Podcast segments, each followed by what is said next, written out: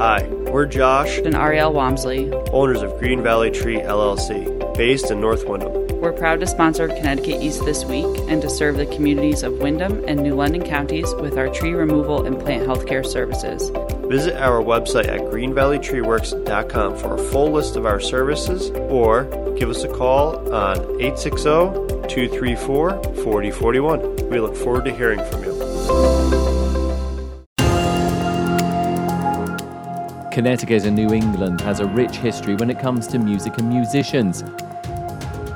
We talked to a former state troubadour and a co founder of the New England Music Hall of Fame to find out more. Plus, we take a look at other stories making the headlines from around the region. This is Connecticut East this week.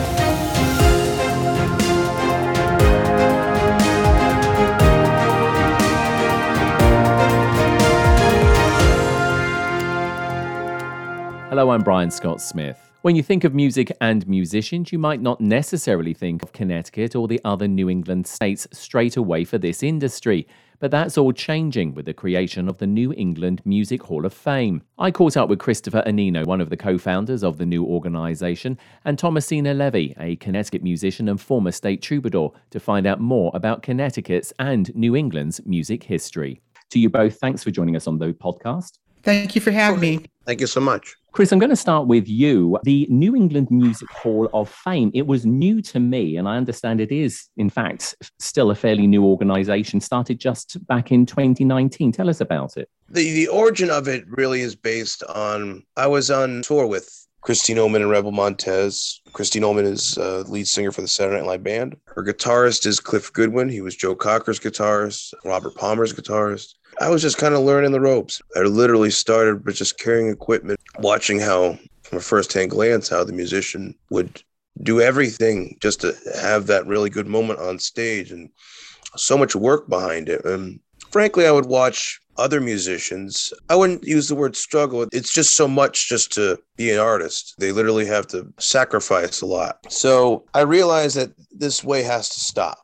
And, and a lot of it has to do with the rules in New England and various other places too. Is if you perform somewhere, say at Clyde's bar, there's a 30 mile radius that you can't perform, and then you can't perform there for three months or whichever else. And I'm originally from New England, but I'm a huge fan of New York, and I like how in the village you can perform here, there, and wherever. And there's not really any rules saying you can't. You can be the artist that you're that you should be. So for me, part of the creation process of the New England Music Hall of Fame was to overthrow that and to allow it so a musician could have a potential flexibility with their creativity and where they could uh, I wanted to create a platform where they could be just who they were. Then I realized more and more there's a lot of musicians that don't have the credit that they deserve, especially here. And right here, New England is a big melting pot of talent because you have people coming from Boston, people coming from New York. There's a lot of talented New England musicians here. So then I realized, well, no one's really preserving their memories or, or even commemorating them and what they've done. Like, for instance,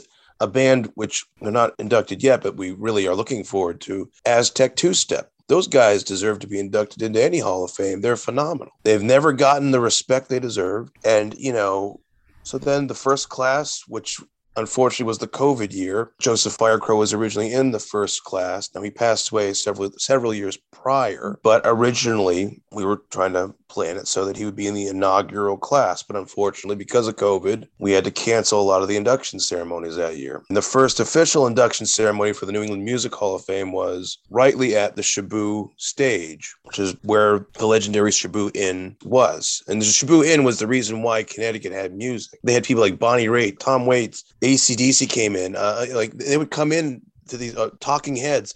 Lefty Foster was a genius. Lefty Foster, Bruce John, and they, they were rightly inducted in first, along with Christine Ohlman, Cliff Goodwin, Paul Gabriel, Bobby Torello from the Johnny Winter band, Edgar Winter band. He was also with Grace Slick and uh, Scott Spray. Oh, and, and Jimmy Bell. Just for people who are listening who may not be that au fait with the Shaboo Inn, this is in Willimantic here in Connecticut, and there's now the Shaboo stage which is also in Willimantic, which is obviously a big place for music. I just want to turn now to Thomasina. She has been in Connecticut for quite a while uh, as well. And as we said at the opening, is a former state uh, troubadour. I just want to get that explained for, for listeners because we just dropped it into our intro and people are probably thinking, well, that's great. So Chris is telling us all this good stuff about the Music Hall of Fame, but what exactly is the state troubadour? So Thomasina, tell us a little bit more about that because it's a big deal. I thought it was. The state troubadour is is like the poet, like there's a poet laureate in the state of, of poetry. I was the the, the the, the head musician. I was the uh, ambassador for music for the state for two years. It was a two year position at the time. It's now a three year position. And it was a wonderful two years. I got to sing for the governor and I got to sing at the Bushnell. And schools hired me to do Connecticut studies programs. And I had an article in the New York Times about me. It was, it was, um, it was a big deal. I really enjoyed the position and it's, uh, it's a nice way to be acknowledged for the work that you've done. I mean, you have to write a song about Connecticut and, and have a background of a career that says, yes, this person deserves to be recognized and to represent the state. Chris was saying that obviously the Music Hall of Fame was was created by him and his co-founders to acknowledge and to look at you know the the musicians and the music here in in New mm. England and also to preserve it. I mean, do you feel as a musician, as a songwriter, as a singer that musicians do you know get a bit of a, a hard time here in the state? It's hard being a musician. I mean, I've I've have friends who are Grammy award winning musicians like Joe Firecrow was nominated for a Grammy. My friend David Darling, who was a good, who's a passed away, was a good friend of Joe's as well. Cello player was nominated for Grammys, won a Grammy. It's a constant struggle. It's not easy being a musician and earning money unless you're uh, Beyonce or Jay Z. Nobody earns a lot of money. They might get a spurt of money once they're recognized, but then you have to constantly be like Sisyphus pushing the this the the stone off the hill.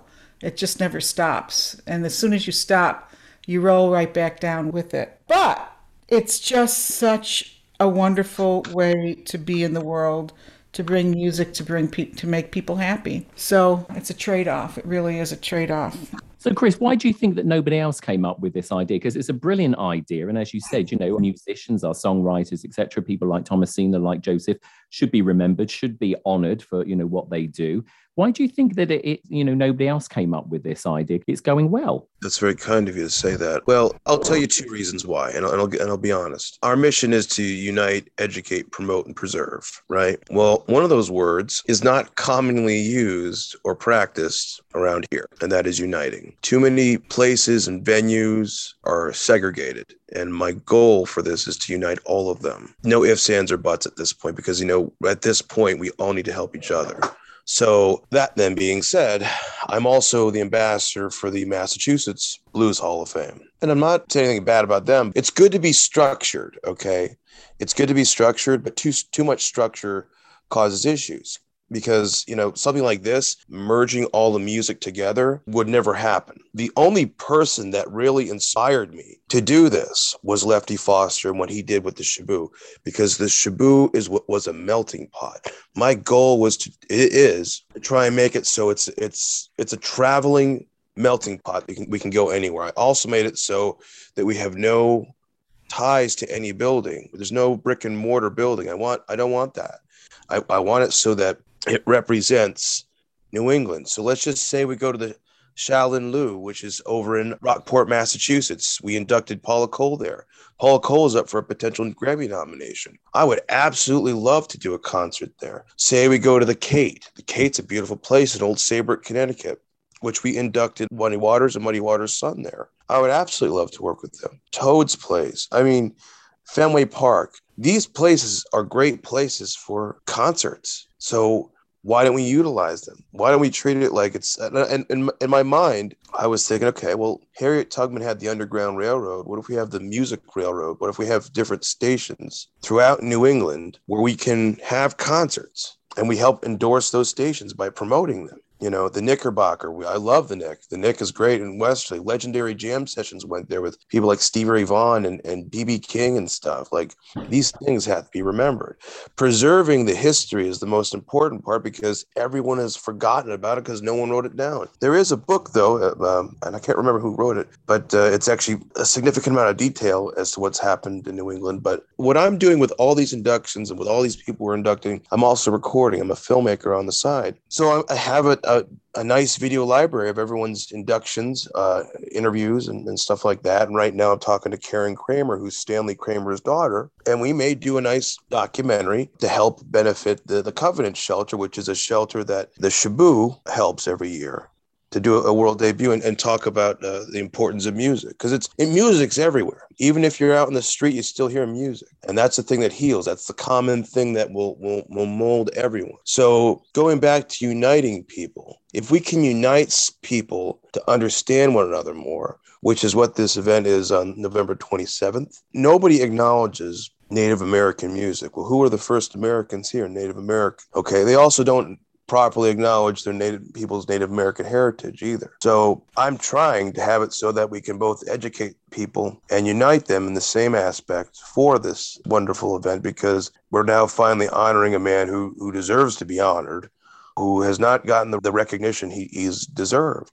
And Joseph Firecrow was the most down to earth, kindest person you could ever meet. Uh, Thomasina knows him a lot more. And actually, I, I do believe you won a NAMA for his last song, correct? Yeah. Tell us more about your relationship with Joseph Firecrow, Thomasina. I met Joe at the Warner Theater. I don't remember what the year was, but there was some kind of an event where we were part of the performers at this event. There was me and Joe and some other musicians that we all went on stage one at a time.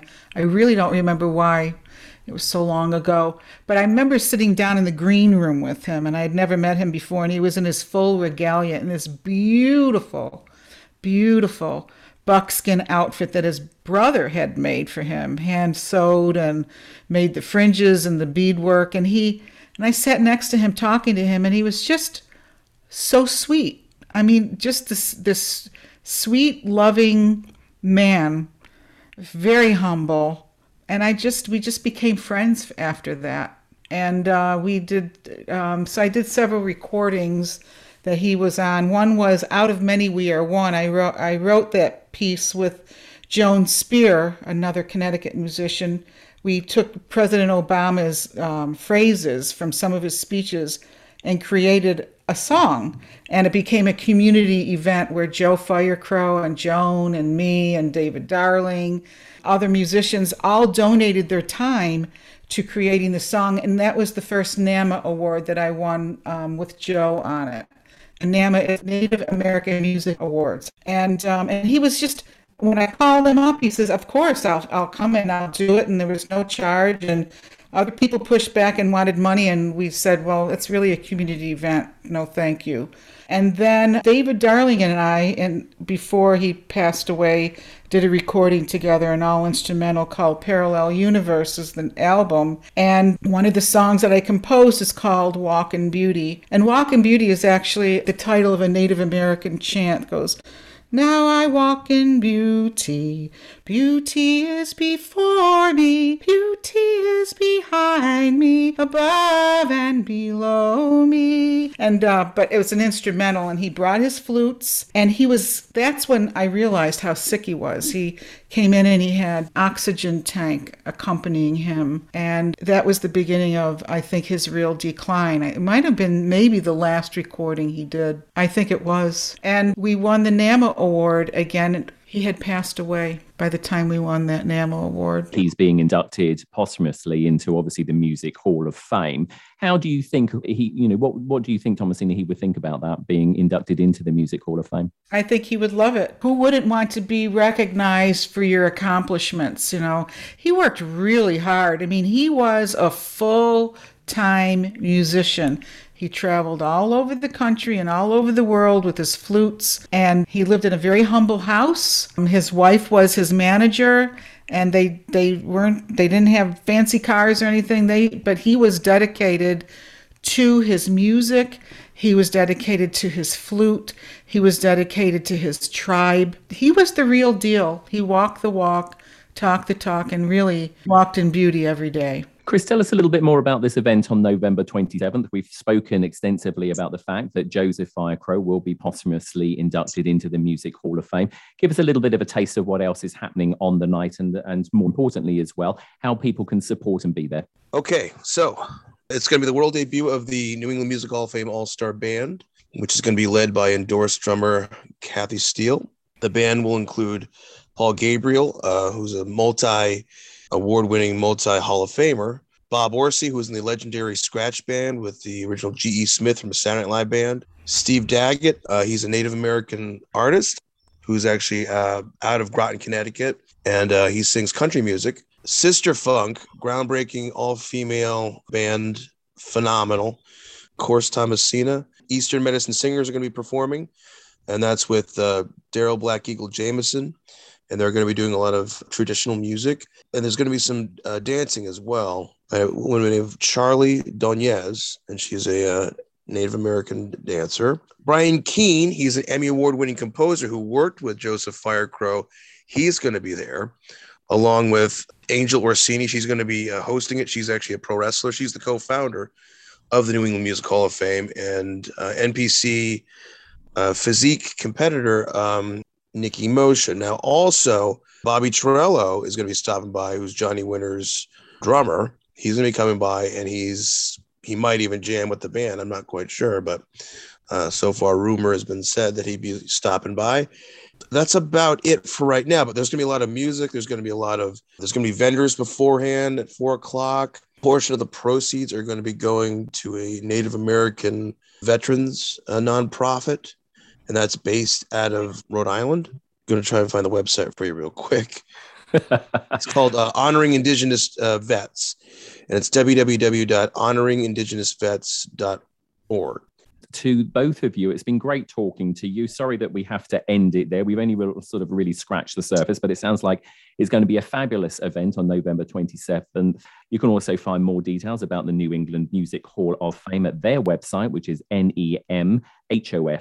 And of course, you can also find out more about the lovely Thomasina Levy at her website, and that's Thomasina Levy, T H O M A S I N A L E V Y dot com. To you both, continued success. Chris, phenomenal work you're doing out there. Thomasina, it's been great uh, talking to you, and obviously continued success with everything that you do in the promotion of music here in Connecticut. And uh, again, also to you, Chris. And thanks to both of you for joining us on Connecticut East this week. Thank you so much, Brian. Thanks. Appreciate it. Since recording the interview with Chris and Thomasina, the event mentioned in the interview has changed venue. And if you'd like to go along and support it and hear some great music too, and see the induction ceremony as well, the New England Hall of Fame Food Drive, as it's now known, is on November 27th at St. Mark's Church, 15 Pearl Street, Mystic, Connecticut, with reception starting at 4 p.m. and the main ceremony starting at 7 p.m. Do go along and support this worthy cause.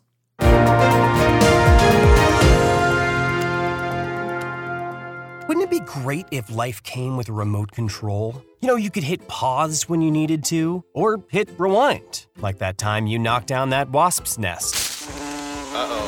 Well, life doesn't always give you time to change the outcome, but prediabetes does. With early diagnosis and a few healthy changes, you can stop prediabetes before it leads to type 2 diabetes. To learn your risk, take the one minute test today at doihaveprediabetes.org. Brought to you by the Ad Council and its prediabetes awareness partners.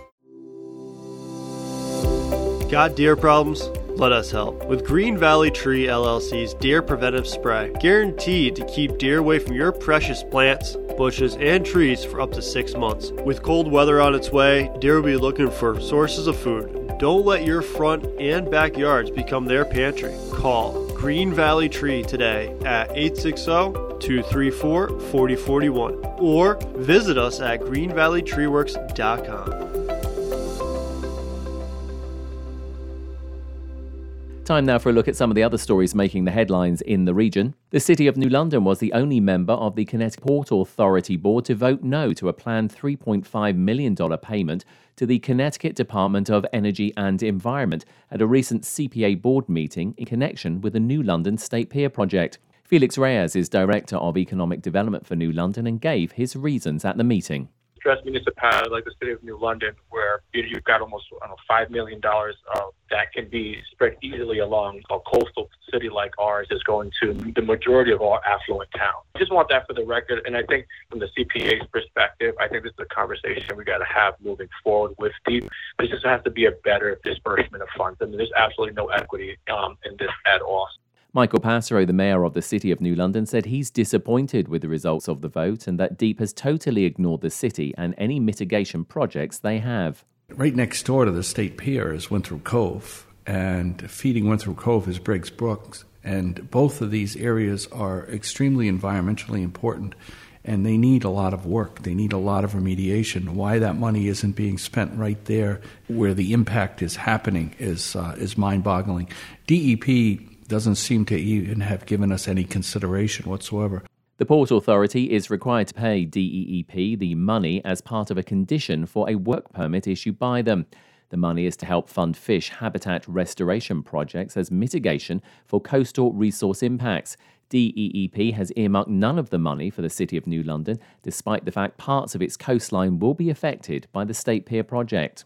300 local residents from New London County receive free dental work at the Connecticut Mission of Mercy 14th Free Dental Clinic. Dr. Gregory Toback headed up the team in New London and says because COVID 19 closed dentists and hospitals, many patients they're seeing have far worse dental issues than normal patients who've been waiting for an opportunity to be treated for dental emergencies. They have teeth that are broken down, they're in pain, they have infections, and this mission is providing their first opportunity to get in to have some of the work done. And we're talking about a population in need with special emphasis at this mission on our veterans. Josephine Bicknell is the clinical director of the mission and says because COVID 19 is still a major cause, they had to reduce the number of people they were able to help this year. Normally, we see children. This year, we had to limit it to 16 and above. It's anyone who can't afford the cost of care. They're welcome to come on down. We don't ask for proof of income, but anyone who truly cannot afford the cost of care, we're here to help. And that's all we want to do. We just want to help. The free dental clinic is staffed by dentists from across the state, and the mission is funded by local companies and organizations. Normally, larger mission events dealing with more patients give dental services in the sum of over $375,000 to those on low income. A new $2.5 million Veterans Rally Point Centre has opened in Norwich. Robin Sharp is the CEO of the non-profit Easter Seals Capital Region and Eastern Connecticut, who run the new centre and explained its purpose. So, what we've done here is create kind of a one of a kind center that brings together everything from veteran services, legal counsel, case management, medical screening, health and wellness, employment services, all under one roof with an incredible fitness center, commercial kitchen, and makerspace. So, really kind of addressing any need a veteran might have mind, body, spirit. Guests included local legislators, active military, and local veterans. Among them was Christopher Porter, a U.S. Air Force veteran who said it meant a lot to him and every veteran in the state. Validation, all the hard work and all the dedication and sacrifice that myself and other veterans like me that have put forth and came back, and now we're being appreciated. It feels nice. It means a lot. The centre is open to veterans young and old and will help younger veterans who are looking to advance their careers after leaving military service. Rally Point is a term known to military personnel as a designated place to meet up as a mission unfolds. Connecticut's Public Utilities Regulatory Authority, or PURA, has approved a settlement agreement negotiated by state officials that requires Clearview Electric to pay half a million dollars and voluntarily withdraw from the Connecticut electric supplier market for six years, as well as reimbursing certain customers in resolution of claims that the company violated electric supplier marketing laws. The PURA commissioners issued a motion ruling from the authority's Office of Education Outreach and Enforcement, which requested approval of the settlement agreement. The resolution of Clearview's alleged violations marks another significant contribution from the authority's Office of Education Outreach and Enforcement, which has led enforcement of more than $1.73 million in electric supply settlement payments and more than $52,000 in restitution credits to customers since it commenced operations in July 2020. In the Connecticut Examiner this week, after announcing a formal investigation into Jeffrey Respler to consider whether to disqualify him from bidding on state contracts, David Guy, executive director of the State Contracting Standards Board, said the pending decision would not affect Respler's agreement with the town of Groton to redevelop the vacant Mystic Oral School property. Respler signed an agreement with the town of Groton in February 2020 and was later revealed to have pled guilty to four misdemeanor counts of conspiracy in 2004 related to a contract to install water meters for the City of New York, a fact that could have been used to justify disqualifying him from state contracts. The inquiry is unprecedented, according to Guy, who said that the board has not held a hearing on disqualifying a contractor since it was formed in 2013. Guy said that although the investigation began in response to complaints regarding the agreement with the town, the board does not have jurisdiction over the actual contract. In the day this week, roughly a quarter of the East Lyme High School population walked out of class recently as a dozen students stood before them to ask for their help in addressing racism and other forms of discrimination. Tori Buzzelli, a biracial junior and an organizer of the walkout, said she appreciated the students who came out in support of those who have been struggling with discrimination since they were born. Based on 2020 2021 data compiled by the State Department of Education, there were 1,010 students enrolled in the high school. Of those, 15 were black, 67 were Latino, 96 were Asian, and 59 were two or more races. Buzzelli acknowledged society won't change immediately, but the hope is that we can reach out and get help putting an effort to change things, she said. The walkout was a visible manifesto of a recent study that found East Lyme public schools had reached the tipping point for change. It refers to the social science theory that at least one quarter of a community's population needs to take a stand if change is going to happen. The students who spoke from the football field bleachers at the roughly hour long event shared the belief that the administration is not doing enough to denounce discrimination. In the Norwich Bulletin this week, days after being sworn in as the newly elected Plainfield Town Clerk, Brenda Miller reached out to town officials to tender her resignation.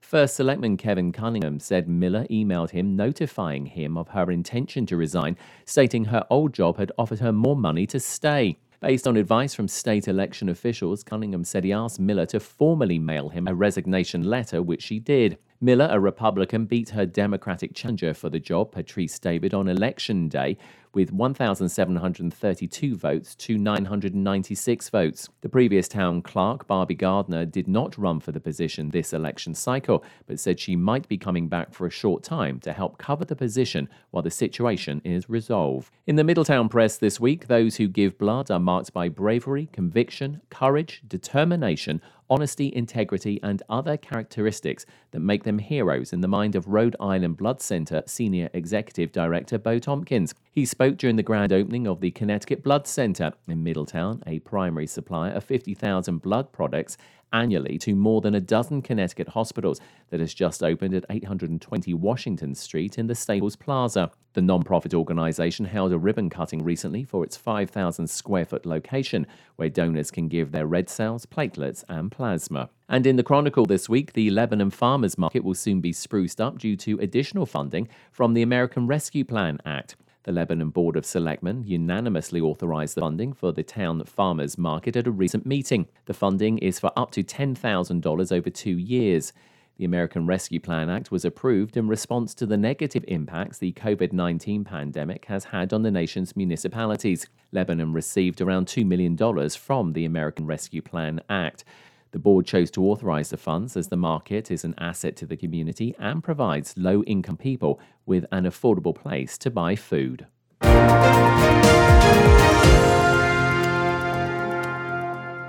That's all from us for this edition. Do send us your questions and story ideas to the show via our website at connecticut-east.com or Facebook or Twitter at Connecticut East and on Instagram at Connecticut East this week. And you can listen to the show again on our social platforms on demand. And please like, follow and share on your social media too. I'm Brian Scott Smith. Thank you for listening.